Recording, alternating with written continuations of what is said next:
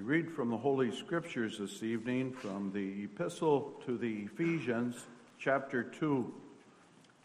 The Epistle to the Ephesians, chapter 2.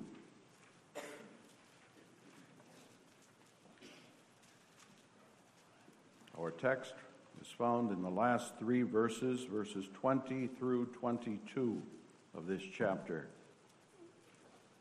We hear the Word of God in Ephesians chapter 2. And you hath he quickened who were dead in trespasses and sins, wherein in time past ye walked according to the course of this world, according to the prince of the power of the air, the spirit that now worketh in the children of disobedience, among whom also we all had our conversation in times past, in the lusts of our flesh, fulfilling the desires of the flesh and of the mind and were by nature the children of wrath, even as others. But God, who is rich in mercy, for his great love wherewith he loved us, even when we were dead in sins, hath quickened us together with Christ.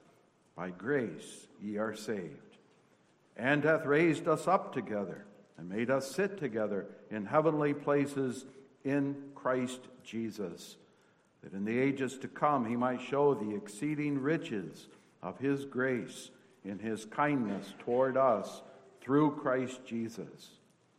For by grace are ye saved through faith, and that not of yourselves, it is the gift of God, not of works, lest any man should boast. For we are his workmanship, created in Christ Jesus unto good works which God hath before ordained that we should walk in them. Wherefore remember that ye, being in time past Gentiles in the flesh, who are called uncircumcision by that which is called the circumcision in the flesh made by hands, that at that time ye were without Christ, being aliens from the commonwealth of Israel, and strangers from the covenants of promise having no hope and without God in the world. But now in Christ Jesus, ye who sometimes were far off are made nigh by the blood of Christ.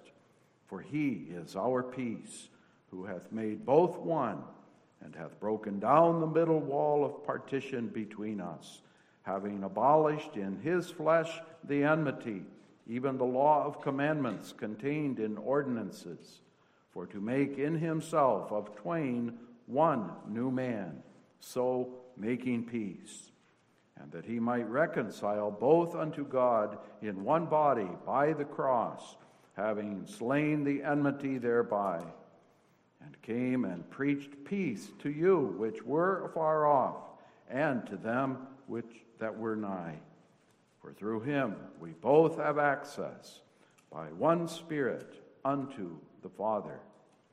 Now, therefore, ye are no more strangers and foreigners, but fellow citizens with the saints and of the household of God. Here we have the words of our text. And are built upon the foundation of the apostles and prophets, Jesus Christ Himself being the chief cornerstone, in whom all the building fitly framed together groweth unto an holy temple in the Lord, in whom ye also are builded together for an habitation of God through the Spirit. Thus far, we read from God's infallibly inspired word. As I said, we have our text in those last three verses, Ephesians 2, verses 20 through 22. Beloved congregation, in our Lord Jesus Christ, do you love the church? Love for the church is a mark of the Christian. Devotion to the church of Jesus Christ is the duty as well as the privilege given to us as God's children. And the reason for this is to be found in what the church is. She is the bride of Christ. She is the dwelling place of God. She is the mother of believers. She is the body of Christ. You, Grace Protestant Reformed Church, are a manifestation of that body. Therefore, the believer in Christ loves the church even as he loves Christ. We give expression to that love as we gather on the Lord's Day and sing from Psalm 84. How lovely, Lord of hosts, to me the tabernacles of thy grace. So how I long, yea, faint to see thy hallowed courts, thy dwelling place.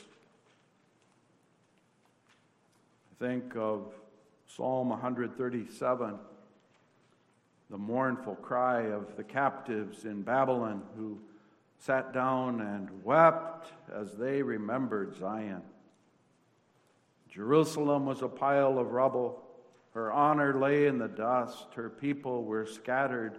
The public worship of Jehovah on Mount Zion had been abolished. Their captors jeeringly required of them a song of mirth and joy, and yet their harps could not comply. There was no mirth, no joy possible while they were separated from Zion, the church. And in Babylon they made a vow, O Zion fair, God's holy hill, wherein our God delights to dwell, let my right hand forget her skill if I forget to love thee well. Let my tongue from utterance cease. If any earthly joy to me be dear as Zion's joy and peace. Already centuries before our text was written, the inspired psalmist also sang, Zion founded on the mountains, God thy Maker loves thee well. He has chosen thee most precious. He delights in thee to dwell, God's own city. Who can all thy glory tell? And this is really the theme of the whole letter to the Ephesians the glory of the church in Christ. Paul has already described that when he began with his apostolic benediction and then adds, Blessed be the God and Father of our Lord Jesus Christ, who hath blessed us with all spiritual blessings in heavenly places in Christ. And that's the key. In Christ. In Christ Jesus. That runs through the whole of this epistle always showing forth the glory of God as it's reflected by us in our Lord and Savior Jesus Christ.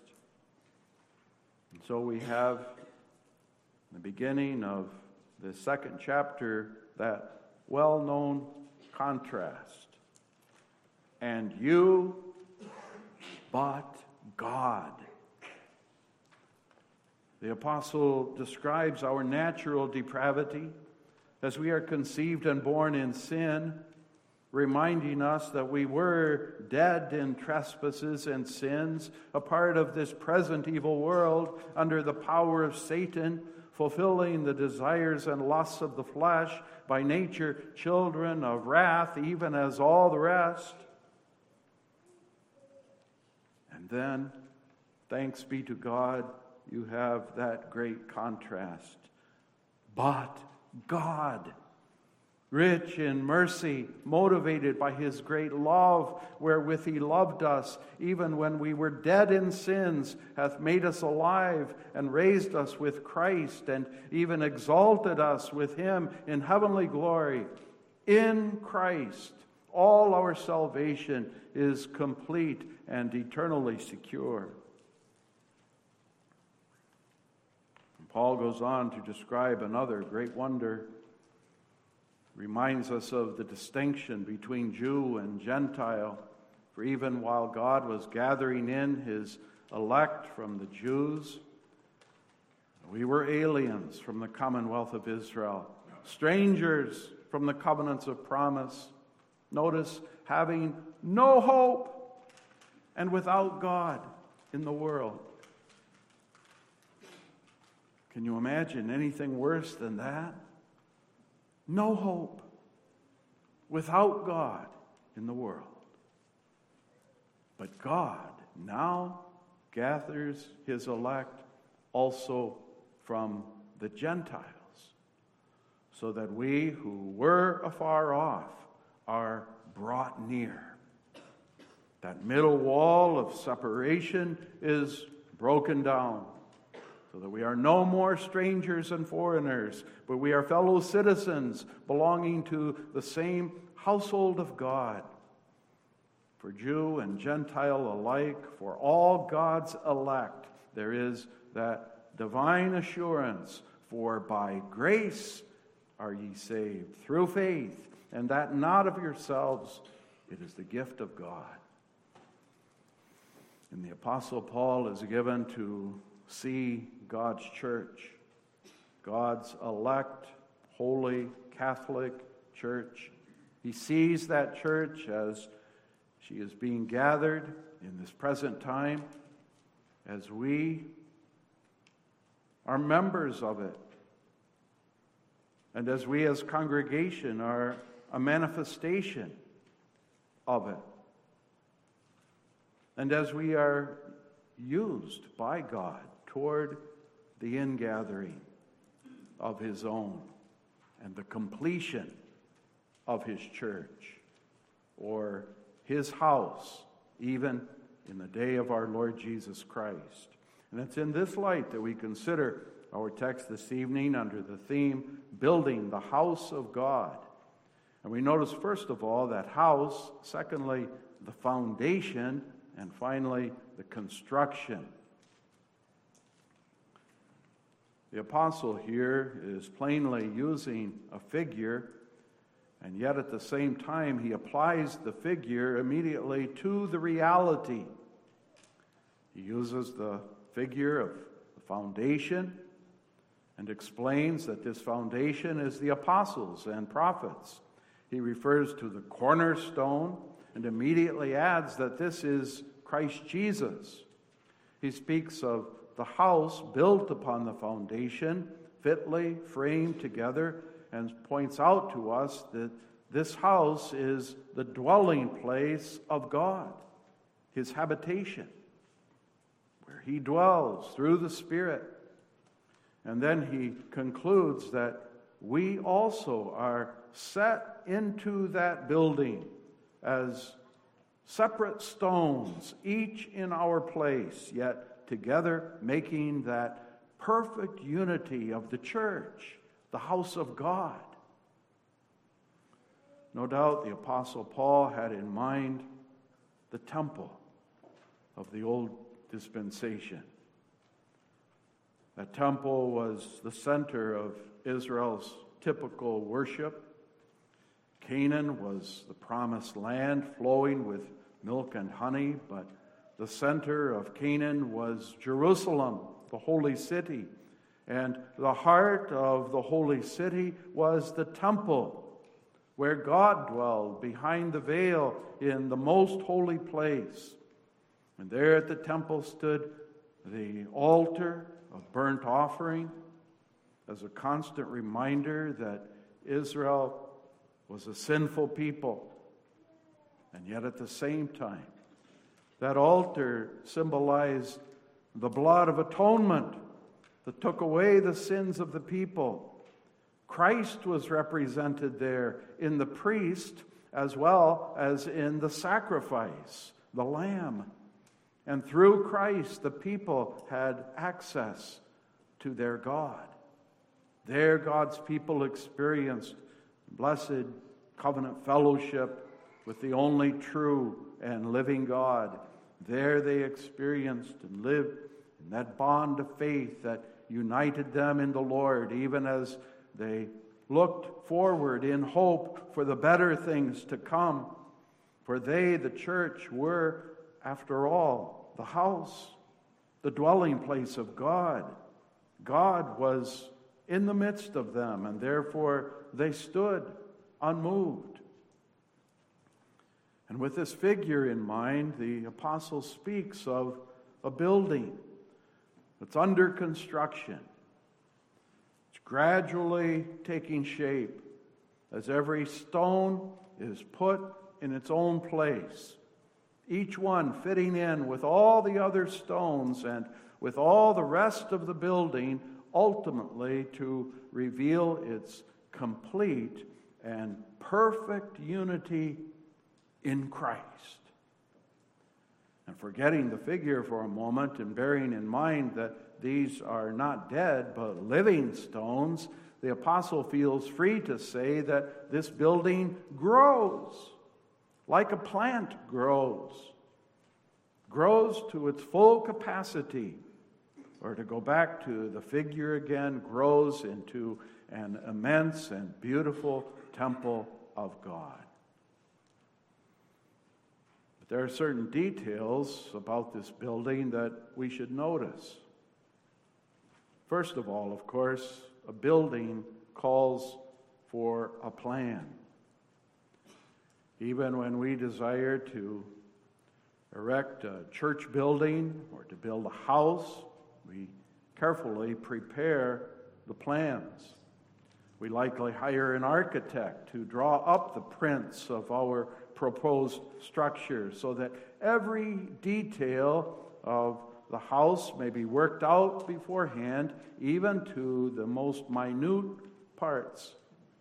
We plan the size and the shape of the building, the number of doors and windows, the location of each. We determine the various rooms and their size. We decide on the various materials that are to be used in construction, even down to the electrical outlets and the heating and cooling units and every detail. It's all done before any real work is started, before even the foundation is laid. Now, this is, of course, but a vague earthly picture of God's sovereign and eternal predestination of His church. Eternally, God has before Him His glorious house as it will be realized in all its perfection in the new creation. we cannot say that God made those plans for his house or that he gradually formulated them in his mind as if there were a span in eternity when God was without the perfect house that he builds. God does not change, nor does God grow richer in carrying out his eternal thoughts according to the purpose of his will. The sovereign architect eternally has before him his Christ, the great servant in his house. And in Christ, he has before him, even in his heart and mind, his church, chosen in Christ unto everlasting life. God has chosen Christ as the Alpha and the Omega, the beginning and the end, the eternal cause and the ultimate purpose of all of his wondrous works. Who but the Son, the perfect likeness and reflection of the Father's glory, could hold such a unique place in the mind of God?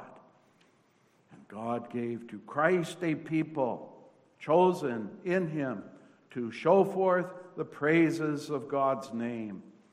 That people consists of a definite number of elect, no more, no less, each one chosen to have his or her own place in the church of God. Christ is the head. We are the members of his body. And as the head cannot exist without the body, so the body cannot consist, exist without the head. Christ is the cornerstone. We are the stones of God's temple. Each one fits into his or her own place according to eternal divine wisdom. And no one else could fit in that place. Without each place being filled, the temple would not be complete. Its unity, its harmony, its beauty would be spoiled. God would not attain his glory. But don't forget, that also applies to the scaffolding of the building.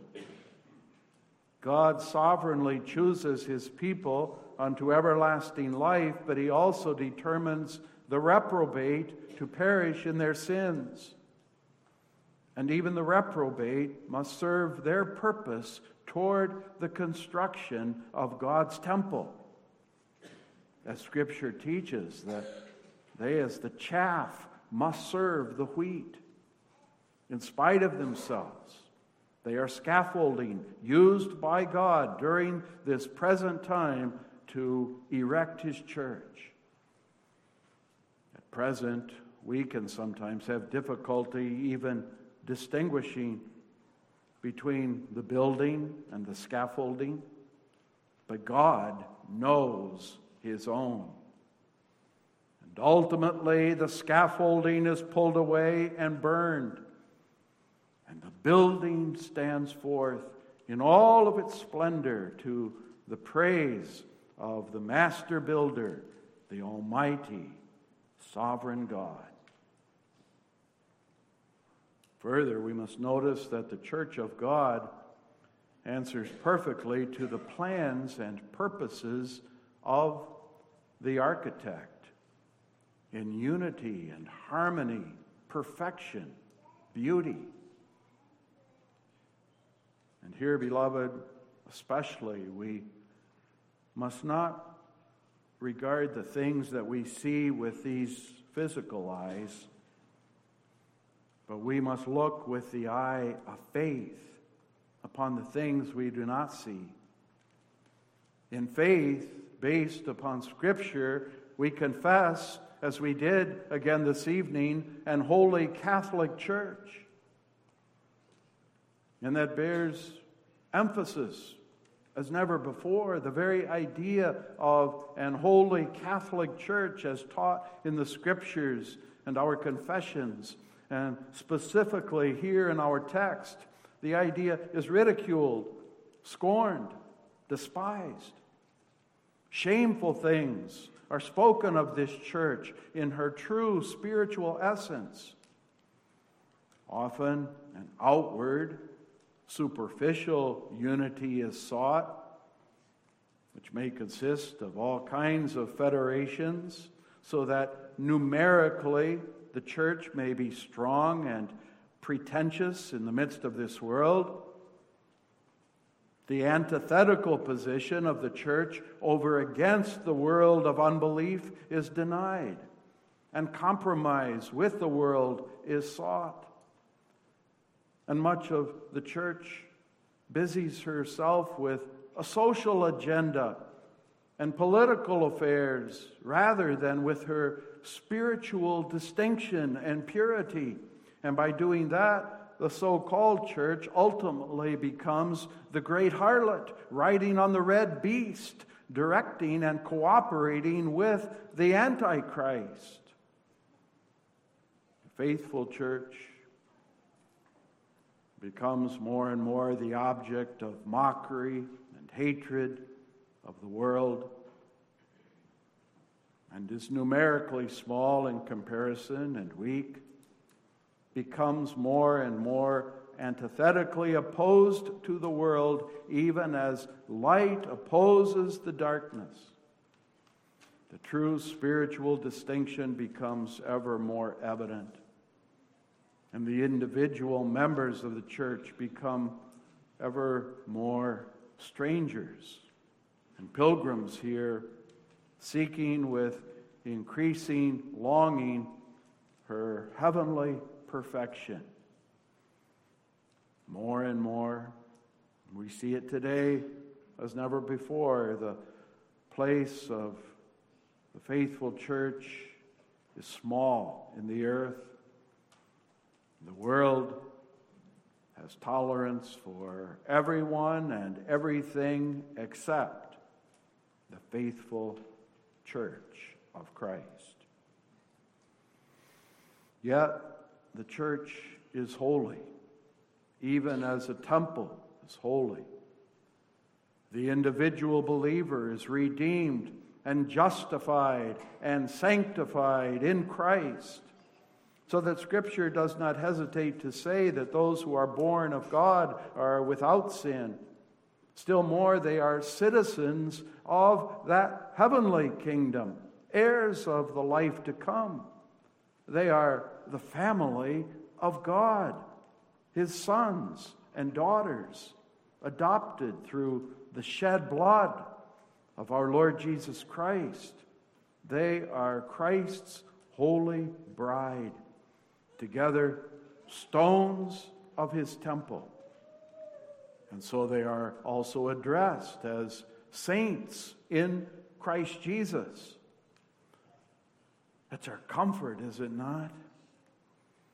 Even while we are deeply conscious of our own sins from day to day, of our guilt, yea, our misery, and even as we are often scorned in the midst of this world, and the church is one. The generations of the elect may extend from paradise in the beginning to the end of history. God's people may be gathered as they are from every nation, tongue, and tribe. Outwardly, there may often seem to be more division than unity among them as they are torn apart by sin and by the evil threats and attacks of Satan. Yet they are one in Christ. With one faith, one hope, one baptism, one Lord, united unto one God, to whom we bring glory forever. And therefore, there is also a very blessed communion of saints. There's that common bond of faith that unites us as true people of God. We're drawn to one another. We seek the welfare of each other through that common bond of faith. We can sincerely say, This is my father, this is my mother, these are my brothers, these are my sisters who do the will of my heavenly Father. In that love, we strive to bear each other's burdens in the love of Christ. Still, too, we must notice that this building referred to in our text is a temple. The temple of God. A temple can impress you because of its size, its architecture, its beauty and majesty. All this is certainly true of the temple of our God, as will become evident in the new creation when that multitude, which no man can number, is gathered and united as the saints in Christ before the throne of God. But the real importance of the temple is the fact that it is the house of God, his habitation. God dwells there. God is the light that radiates throughout the temple. God's glory shines through every part of the building, so that our text speaks of a habitation of God. It stresses that the church is God's home. And God's home means, in a word, fellowship. There we experience the covenant fellowship of God and His people in Christ. There is the intimate communion of life that is reflected here on earth in the relationships of family husband and wife, parents and children, God is in the midst of her. No wonder that the psalmist almost shouted in ecstasy Glorious things of thee are spoken, city blessed of God the Lord. Truly glorious things. For we, beloved, are God's house, God's dwelling place, chosen, prepared to show forth his praises even forever. And though the main thought of our text centers around this house, this temple, strong emphasis is also laid upon the foundation and especially upon the cornerstone, without which the house of God could never exist and certainly couldn't arise to its ultimate perfection. And so our attention is focused now upon the cornerstone. This figure appears more often in the New Testament scriptures along with the figure of the temple, and it's taken, no doubt, from Psalm 118. There we read of that stone which the builders refused and how it became the head of the corner. And it stands out as something so marvelous in our eyes just because it is so obviously Jehovah's work, His alone, as a wonder of grace. And it's not so difficult to visualize this picture. Here, among all the various materials that were collected together for the building of Solomon's temple was one large, seemingly cumbersome stone. And it doesn't, doesn't fit with the plans of the builders.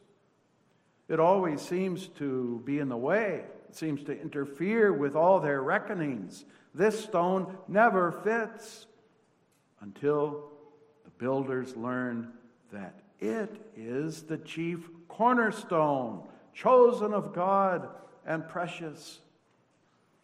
And that, of course, was prophecy. And its real fulfillment came when Annas and Caiaphas, along with Judas Iscariot and Herod and Pilate, even with the Sanhedrin, and all the people joined together to condemn Jesus to that accursed death of the cross.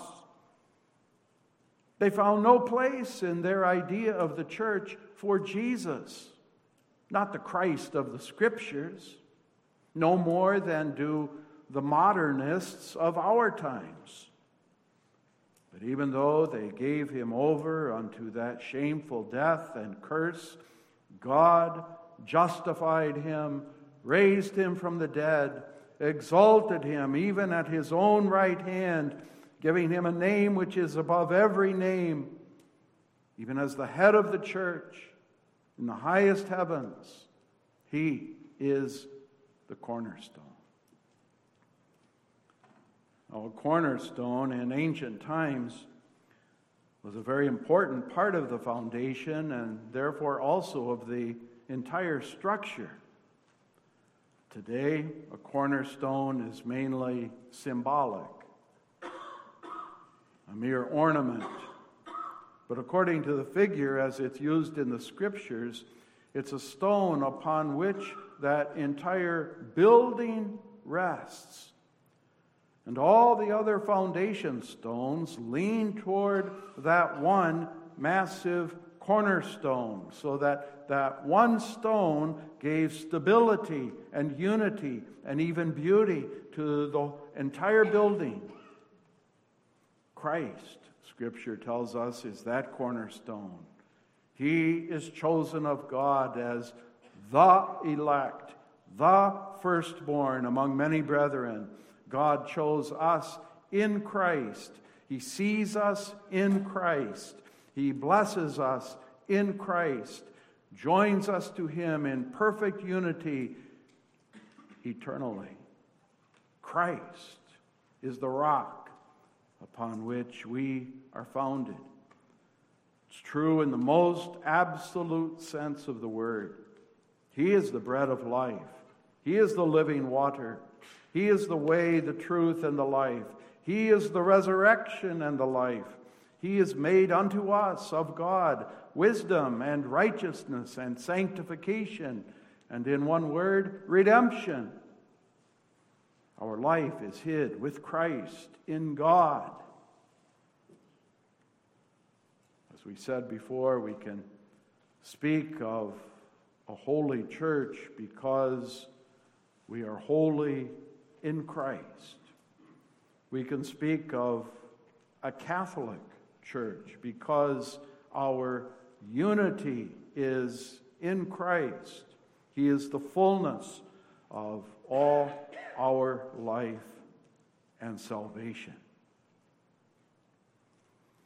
But besides the cornerstone, there is also mention of the foundation. And this foundation is referred to as the foundation of the apostles and prophets. Now, there's some difference of opinion whether the term prophets here refers to the prophets of the Old Testament times or to those prophets who were there in the early church. You can make arguments to defend either position. Without going into detail, I'm inclined to think here of the prophets of the old dispensation. It's true, as some would point out, that the apostles are mentioned first and then the prophets, while in order of time the prophet the prophets were first in the Old Testament certainly. But writing to the church of the new dispensation, Paul could very well refer to the apostles first because they proclaimed the fulfillment of the promises spoken by the prophets of old. And surely the prophets of the old dispensation are as much the foundation of the church as are the apostles of the new. But the more important question arises what is meant by these apostles and prophets as the foundation of the church? Surely it cannot refer to them simply as individual persons, but rather it does refer to them in their office or in their capacity as prophets and apostles. As such, they were the bearers of the Word of God. God filled them with the Spirit of Christ, so that Christ, the great office bearer, spoke through them. And that which they spoke, we have infallibly recorded in and preserved for us in the Scriptures, the Holy Scriptures, the Word of God. These Scriptures, therefore, are the foundation of the church. It's more evident from the fact that the scriptures reveal to us from Genesis 1, verse 1 to the end of Revelation, they reveal Christ. Christ is revealed.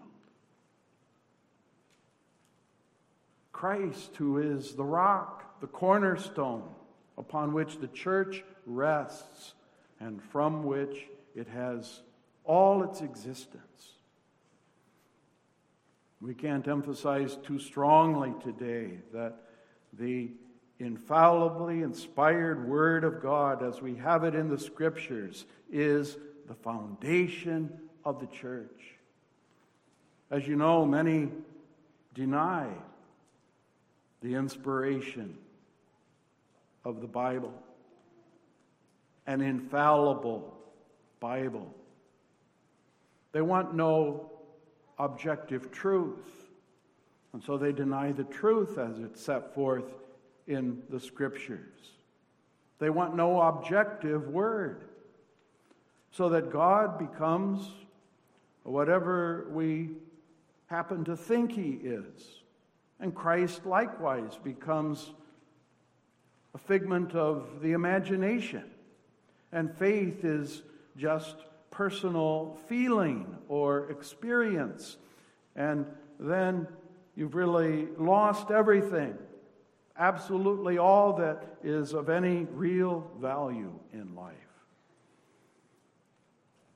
Because from this results the sad tragedy that the power of that Word of God is denied.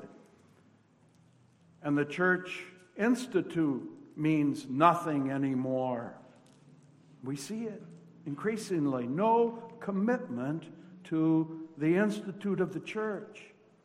People may call themselves religious or spiritual, but want nothing to do with the church. Then the preaching of the word is often neglected, even replaced. A dialogue, discussion, movie, play, liturgical dance, all kinds of things are considered far more effective than that old fashioned preaching of the word. And then, too, the offices in the church mean nothing. Christ's word of power means nothing, so that all that remains is a form of godliness lacking the very power of the Spirit of Christ. Beloved, we must maintain that the church is built upon the foundation of the apostles and prophets. The infallibly inspired Word of God is the only sure foundation The faithful preaching of that word, no matter how it may be ridiculed, must be maintained as the divinely given means of grace, together with the proper administration of the sacraments. Christ refuses to work through any other means. Must always go back to the Word, the law, and the prophets, the Word of God, where there's no hope. The Word of God is the only foundation upon which God builds His church. And finally, we have to consider the building itself, the construction of this house. Our text speaks of that too as a process that's being carried on throughout history, even to the end of time.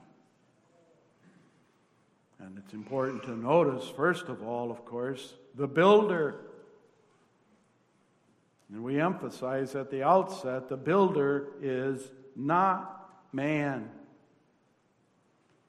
Oh, how people would like to take matters into their own hands and seek their own means to supposedly gather the church, how they would like to take credit for supposedly winning souls for Jesus.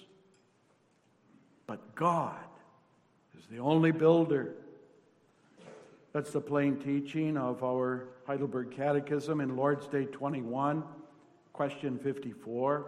There we are asked, What believest thou concerning the Holy Catholic Church of Christ? And the answer is given the Son of God, from the beginning to the end of the world, gathers, defends, and preserves to himself by his Spirit and Word out of the whole human race a church chosen to everlasting life, agreeing in true faith, and that I am and forever shall remain a living member thereof. It's in harmony with Scripture, which stresses throughout that the Lord builds his church. God builds his church through his dear Son, our Lord Jesus Christ. It's always Christ who is now at the right hand of God, who knows his sheep and calls them by name, and they come to him. He speaks of other sheep that he has apart from the elect Jews, which he must also gather in, so that there will be eternally one flock, one fold. Jesus is the chief shepherd of his sheep, gathers them by his word and spirit. Again, it's the preaching of the word through the working of the spirit in the hearts of the elect. There can be no preaching except Christ calls. Those whom he calls are official ambassadors of God through whom his Spirit works. We must maintain the official preaching of the word, the official administration of the sacraments.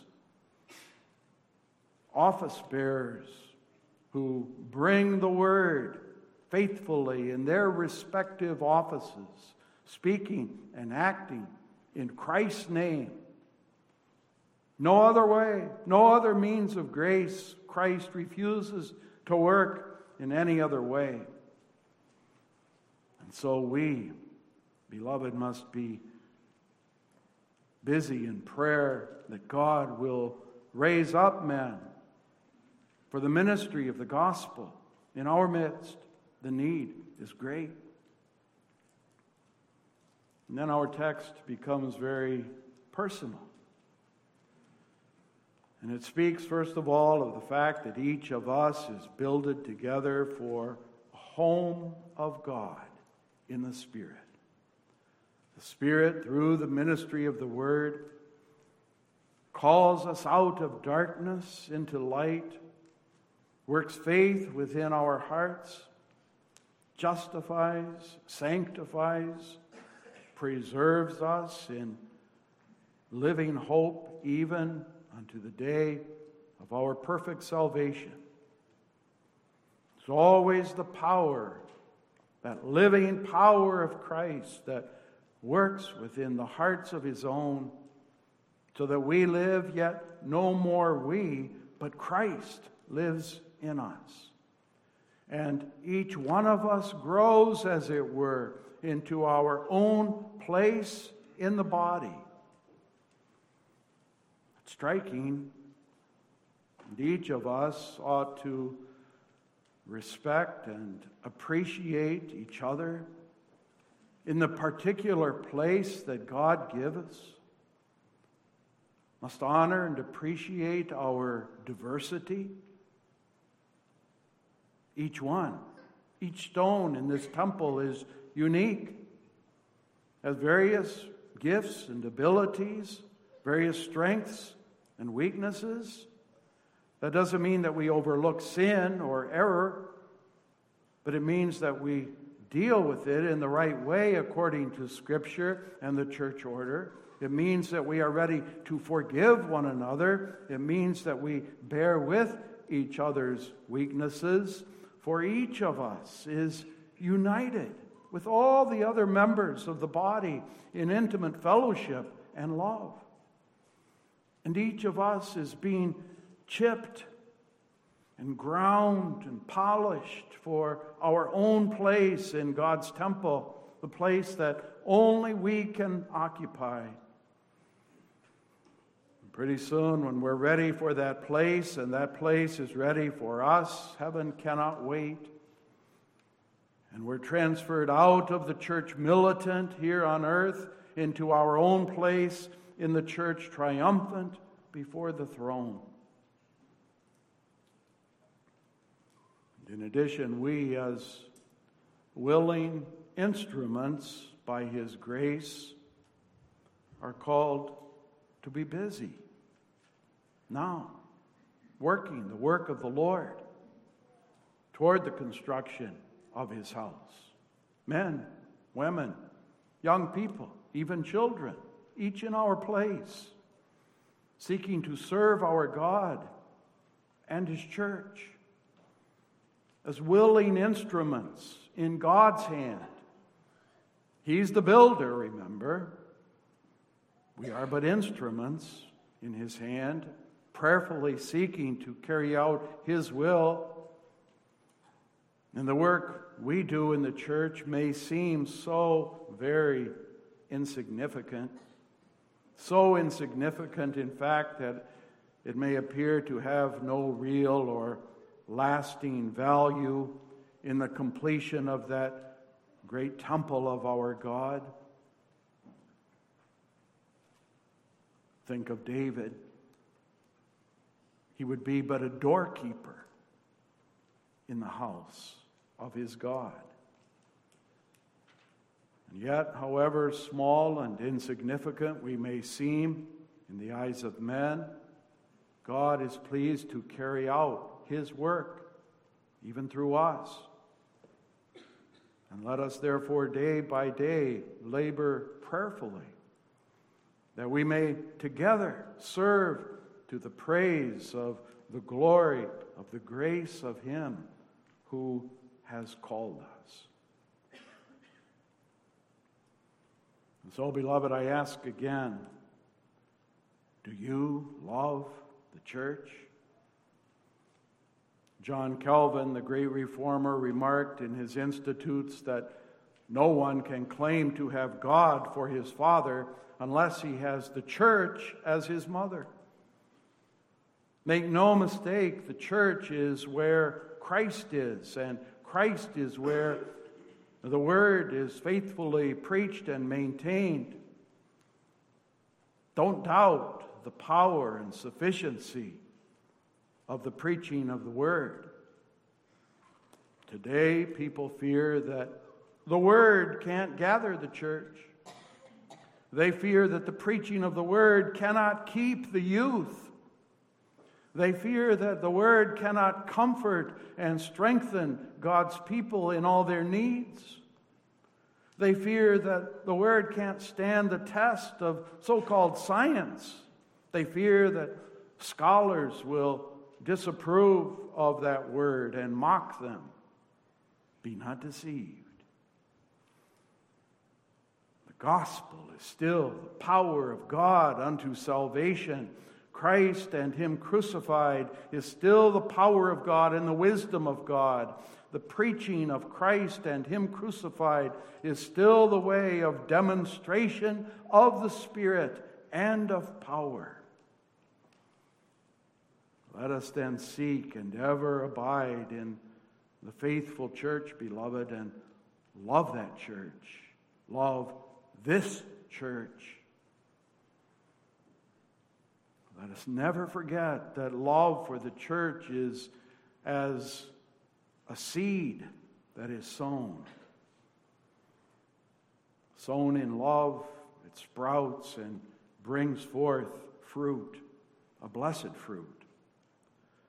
But understand that when we sow in disgust and contempt for God's church, another kind of fruit is produced a bitter fruit. But when love for the church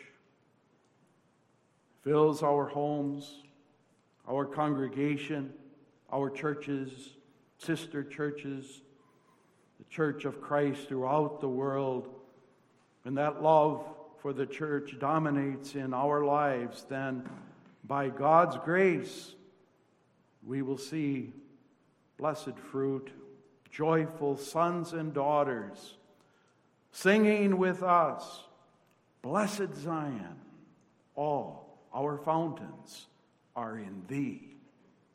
Amen.